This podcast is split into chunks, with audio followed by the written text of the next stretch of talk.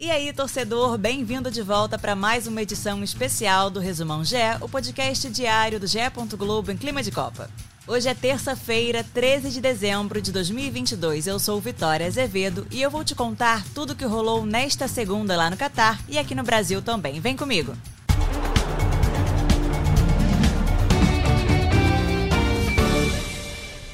Ronaldo sugeriu que Neymar tenha acompanhamento psicológico depois da eliminação do Brasil na Copa do Mundo.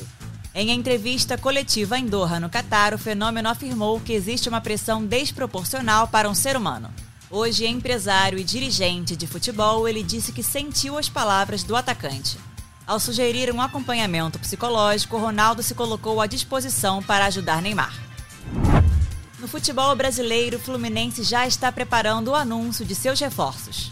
Em negociações avançadas com o atacante Keno e o lateral direito Guga, ambos do Atlético Mineiro, a diretoria tricolor também encaminhou a contratação do zagueiro Vitor Mendes e do Meia Lima do Ceará.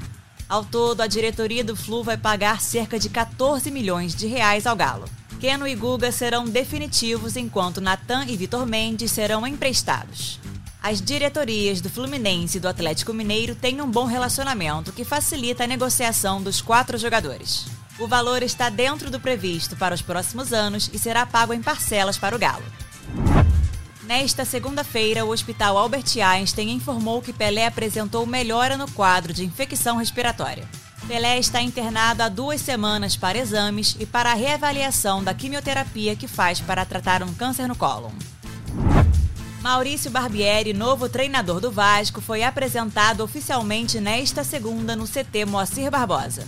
Ele afirmou que é um privilégio representar a torcida Cruz Maltina e comentou sobre qual o perfil de time pretende montar.